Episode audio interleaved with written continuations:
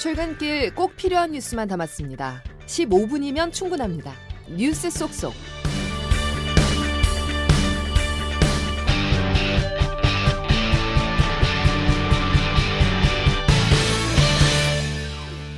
여러분 안녕하십니까? 10월 24일 화요일 CBS 아침 뉴스 김은영입니다.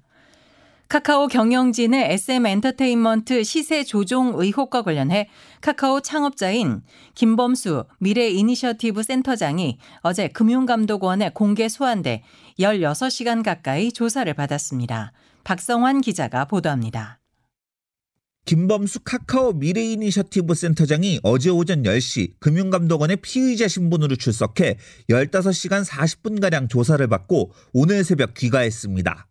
대기업 총수급 인사가 금감원에 공개 소환된 건 이례적인 만큼 현장엔 수십 명의 취재진이 몰렸지만 김 센터장은 쏟아지는 질문에 말을 아꼈습니다. 국가조작 혐의 인정하십니까? 카카오가 창사일이 최대 위기라는 말이 나오고 있는데 관련 한 말씀만 부탁드립니다. 한 말씀 해주시죠. 정실 조사에 임하겠습니다. 금감원 자본시장 특별사법경찰은 카카오 고위 인사들이 올해 초 SM 경영권 확보 과정에서 경쟁 상대인 하이브의 지분 확보를 방해하기 위해 SM 주가를 인위적으로 띄웠다고 보고 수사를 이어왔습니다. 해당 혐의로 배재현 카카오 투자총괄 대표가 구속된 가운데 금감원 특사경은 이번에 김범수 센터장을 상대로 주가 조작권을 보고받았는지 또는 지시했는지 캐물은 것으로 전해졌습니다. 카카오는 시세 조종은 없었다는 입장이지만 핵심 인사의 구속과 조사가 이어지면서 기업 신뢰도에 금이 가는 모양새입니다. 특히 향후 기소 재판 결과에 따라 카카오 법인까지 이번 사건으로 처벌받을 경우 법에 따라 카카오뱅크 대주주 자격을 잃을 수 있다는 분석마저 금융권에서 나옵니다. 이런 상황과 맞물려 카카오 주가는 최근 7거래일 동안 종가 기준으로 13% 넘게 급락했습니다. CBS 뉴스 박성환입니다. 카카오는 물론 계열사 주가도 휘청거리고 있습니다. 창사 이래 최대 위기라는 말이 나오는데요. 최인수 기자가 그 배경을 짚어봤습니다. 국민 벤처로 불리는 카카오는 혁신의 아이콘으로 급격히 성장해 왔습니다. 계열사만 144개, 2년 반 전에 비해 39개 늘었습니다. 그 과정에서 여론의 질타도 맞았습니다. 택시 호출에 꽃배달까지 문어발식 확장에 2년 전 김범수 창업자가 고개를 숙이기도 했습니다. 여러 가지도 사회적 문제를 일으켜서 정말 죄송하고 저희는 절대로 침해하지 침해한 사업엔 진출하지 않을 거고요. 지난해 데이터 센터 화재로 큰 혼란을 초래하면서 관리 소홀도 여실히 드러났습니다. 류영준 카카오페이 전 대표가 이른바 주식 먹튀 논란으로 물러났지만 다시 비상근 고문으로 위촉돼 뭇매를 맞기도 했습니다. 또 남궁훈 전 카카오페이 대표는 스톡옵션 행사로 94억 원 이상의 차액을 챙겨 주주들의 원성을 샀습니다. 내부 통제도 되지 않고 기업 문화도 성숙하지 못했다는 지적입니다. CBS 뉴스 최인수입니다. 가자 지구 안에서 이스라엘과 하마스 간 첫 교전이 일어나 사상자가 나오는 등 긴장이 높아지고 있습니다. 양승진 기자의 보도입니다. 이스라엘군은 어제 가자 지구 내에서 무장 세력을 소탕하기 위해 지상군이 밤새 제한적인 기습 작전을 펼쳤다고 밝혔습니다.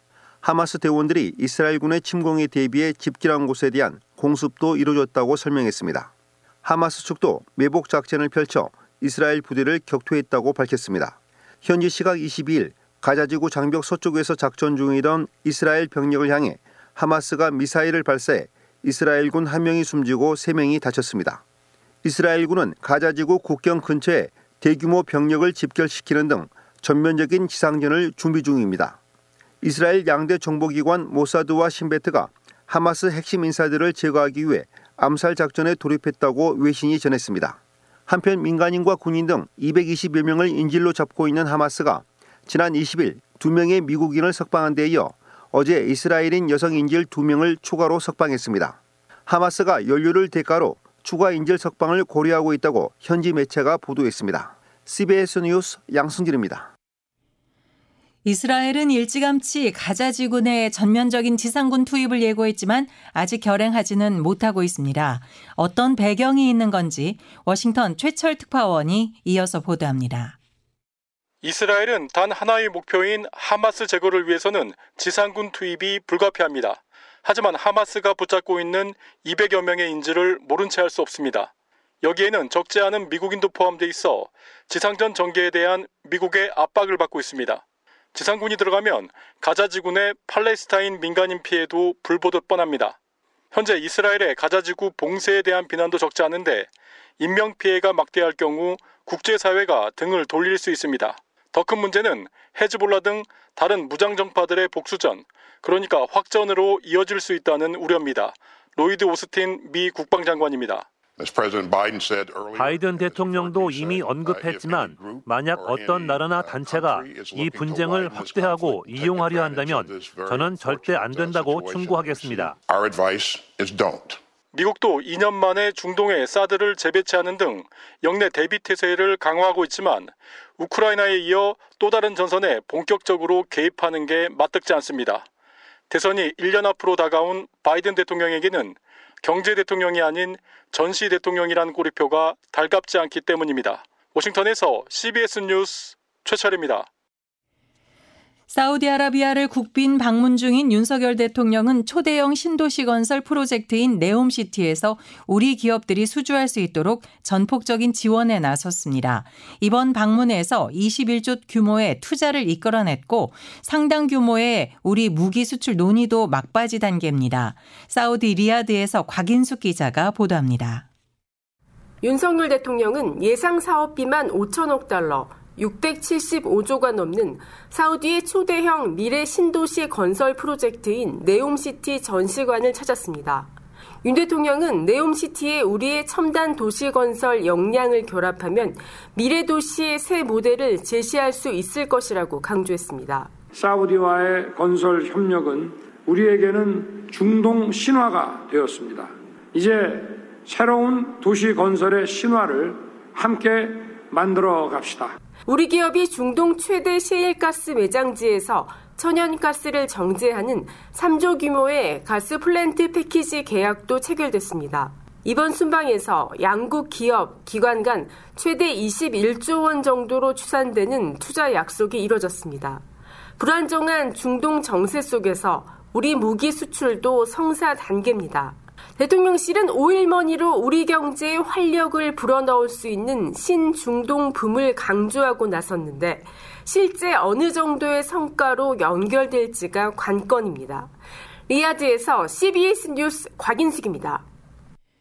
한편 이번 순방에서 윤 대통령과 무함마드 빈 살만 사우디아라비아 왕세자가 한 사우디 공동 성명을 통해 어떤 방식으로든 민간인을 공격하는 것에 반대한다며 이스라엘 하마스 전쟁에 대한 입장을 채택했다고 대통령실이 밝혔습니다. 국민의힘 혁신위원회 위원장에 푸른 눈의 외국인 이뇨한 연세대 의과대학 교수가 임명됐습니다. 이뇨한 위원장은 첫 일성으로 최우선 원칙은 통합이라며 통합을 추진하겠다고 밝히는 한편 모든 것을 바꿔야 한다며 변화를 강조했습니다. 한편 35일 만에 당무에 복귀한 더불어민주당 이재명 대표는 윤석열 대통령과 여야 대표가 만나는 3자 회동을 제안했습니다. 김승희 전 대통령실 의전 비서관이 자녀의 학교 폭력 논란으로 사퇴했지만 논란은 가라앉지 않는 모습입니다. 지금까지 알려진 외에 추가 폭력이 있었다는 사실이 새롭게 제기됐습니다. 조태임 기자가 보도합니다. 지난 금요일 국회 교육위원회 국정감사장에서는 대통령실 김승희 전 의전비서관 딸의 학폭 의혹이 처음 제기됐습니다. 국감장에서 더불어민주당 김영호. 3학년 여학생이 2학년 후배 여학생을 화장실로 데리고 가서 리코더, 주먹 등으로 머리와 얼굴, 눈팔 등을 때려 김전 비서관은 의혹 제기 7시간 만에 자진 사퇴했고 대통령실은 즉각 수용했습니다. 이를 두고 야당은 대통령실이 김 전 비서관 자녀의 학폭 사실을 미리 인지했을 것으로 보고 있습니다. 하지만 대통령실은 사전에 알았다는 주장은 맞지 않다며 사전 보고를 받은 적이 없다고 강조했습니다. 이외에 김 전 비서관의 자녀 학교 폭력이 지금까지 알려진 두 건 말고도 더 있었다는 사실도 추가로 제기됐습니다. 김영호 의원입니다. 7월 17일 날 방과후 수업 전 한 차례가 더 있었던 거죠. 그러니까 총 세 차례의 폭행이 일주일 사이 세 거. 차례에 걸쳐 학교 폭력이 이뤄졌지만 학교 폭력 심의 과정에서 폭력의 지속성이 낮다고 판단했고 김 전 비서관 딸은 강제 전학이 아닌 학급 교체 처분에 그쳤습니다. 야당은 외압이 의심된다고 주장했지만 경기도교육청은 심의 과정에서 학부모 정보는 비공개되는 만큼 외압은 사실 무근이며 처리 과정에서 절차를 제대로 지켰는지 등에 대해서 점검하겠다고 밝혔습니다. CBS 뉴스 조태임입니다. 대검찰청 국정감사에서는 더불어민주당 이재명 대표에 대한 수사를 두고 공방이 벌어졌습니다. 송영훈 기자가 보도합니다. 국회 법제사법위원회는 어제 대검찰청에 대한 국정감사를 진행했습니다. 역시나 이재명 대표에 대한 수사를 두고 공방이 이어졌습니다. 민주당은 검사만 50명이 투입됐고 376차례의 압수수색이 이루어졌다며 과도한 수사라고 지적했습니다. 이원석 검찰총장은 이렇게 대응했습니다. 박근혜 대통령에 대해서 압수수색을 할 때 삼성그룹, 롯데그룹, SK그룹에 대해서 압수수색할 때 압수수색이 많다는 말씀 한마디도 안 하셨습니다. 국민의힘은 대선 직전 뉴스타파와 JTBC가 윤석열 대통령을 비방하는 내용의 가짜뉴스를 만들었다는 의혹을 두고 민주당에 대한 수사가 필요하다고 주장했습니다. 윤석열 대통령 처가가 연루된 경기도 양평 공흥지구 개발 의혹에 대해서 이원석 총장은 검찰의 철저한 수사를 약속했습니다. 이 사건에 대해서 제가 철저히 당부한 게 있습니다. 적용 가능한 범위는 다 적용을 해라. 문제가 되는 점에 대해서 철저하게 수사해서 기소해라라고 했습니다. 최근 오남용 의혹이 제기된 검찰 특수활동비에 대해서도 이 총장은 단 한 푼도 잘못 쓰지 않도록 지휘하고 있다고 말했습니다. CBS 뉴스 송영훈입니다. 159명의 희생자를 낳았던 이태원 참사가 발생한 지 어느새 1년이 돼갑니다. 이태원 참사 1주기를 맞아 준비한 연속 기획. 그 두 번째 순서로 참사 1년이 다 되도록 아무도 책임지지 않는 현실을 짚어봅니다. 임민정 기자의 보도입니다. 지난해 159명의 목숨을 앗아간 이태원 참사 이후 유가족은 70여일의 특수본 수사를 기다린 것도 모자라 이제는 끝이 보이지 않는 1심 재판을 지켜보고 있습니다. 참사 대응 책임을 묻는 서울경찰청 정보라인과 용산경찰서 용산구청 관련 재판은 한 달에 한 번꼴로 열리는 실정. 이래서는 올해 안에 1심 재판 결론도 나지 못할 전망입니다. 민변 이태원 참사 진상규명 TF 윤봉남 변호사입니다. 법원에서의 제도적 방식으로도 해결할 방법이 없지는 않을 거 아니에요. 그런 해결책은 모색하지 않은 채 재판이 지연되고 있는 점 좀 아쉬움이 있다. 재판에 넘겨진 피고인마다 참사는 예견할 수 없었다며 책임 회피에만 급급해 유가족들은 애가 탑니다. 참사 희생자 고 유현주 씨의 아버지 유영우 씨입니다. 한 달이 지나고 세 달이 지나고 일주기가 되어가도 어느 누구 한 명 내 실수다 내 잘못이다 하며 책임지는 사람이 없습니다. 이임재 전 용산서장, 박희영 용산구청장 등 구속됐던 핵심 피의자 6명은 모두 보석 석방됐고 일부는 올해 헬로윈 행사 대행을 다시 지휘하고 있습니다. 특히 경찰 피의자 중 최고의 급인 김광호 서울청장 등 윗선은 검찰이 기소하지 않기로 가닥을 잡았다는 우려까지 나오는 상황. 유가족들과 시민단체가 아직도 진상규명과 책임자 처벌에 속도를 내라고 촉구하는 이유들입니다. CBS 뉴스 임민정입니다. 잉글랜드 프로축구 프리미어 리그에서 활약 중인 토트넘의 손흥민이 오늘 새벽 풀럼과의 홈 경기에서 1골 1도움으로 맹활약했습니다. 손흥민은 이번 시즌 7골로 득점 공동 2위에 올랐습니다. 미 국무부는 중국의 왕이 외교부장이 오는 26일부터 28일까지 미국을 방문한다고 밝혔습니다. 이는 다음 달 샌프란시스코에서 열리는 아시아 태평양 경제 협력 체 에이펙 정상회의에서 미중 정상회담에 대한 사전 협의 차원으로 분석됩니다. 보도 전문 채널 YTN 인수전의 최종 낙찰자로 유진그룹 지주사인 유진기업이 선정됐습니다. 유진그룹은 3,199억 원을 써내 YTN 공기업 지분의 최종 낙찰자가 됐습니다. 문재인 정부 통계 조작 의혹과 관련해 감사원이 문재인 정부 최장수 경제부총리인 홍남기 전 부총리를 소환했습니다. 정부 등에 따르면 감사원은 어제 홍남기 전 부총리를 불러 문재인 정부 당시 국가 채무 비율 전망치 조작 의혹 등에 대해 조사했습니다.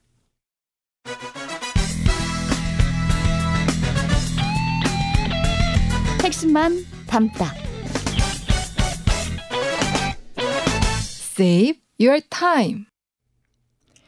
이어서 자세한 날씨를 김수진 CBS 기상 전문 리포터가 전해드립니다. 네, 절기상 상강인 오늘 중서부 지역을 중심으로 비 소식이 들어 있어서 작은 우산을 하나 챙겨서 나가시는 것이 좋겠습니다. 오늘 오전부터 낮 사이에 수도권과 강원 영서, 충청 북부 지역으로 비가 점점 더 확대돼서 밤에 대부분 그치겠고요. 호남 서해안은 반대로 오늘 밤에 비가 오락가락 조금 이어지는 곳이 있겠습니다. 예상 강우량은 대부분 5에서 10mm 안팎으로 많지 않겠지만 이 비가 내리면서 돌풍과 벼락을 동반하거나 일부 일부 지역에서는 쌀락 우박이 떨어지는 곳도 있을 것으로 보여서 농작물과 시설물 관리, 안전사고에 각별히 유의하시기 바랍니다. 그 밖에는 오늘 아침 내륙을 중심으로 매우 짙은 안개가 자리하면서 가시거리가 200m 이하로 짧은 곳이 많은데요.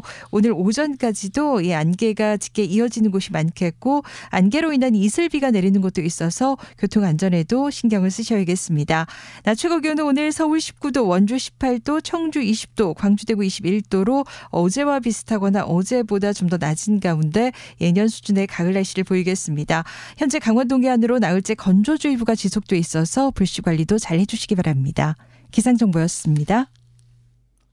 지금까지 CBS 아침 뉴스였습니다. 감사합니다.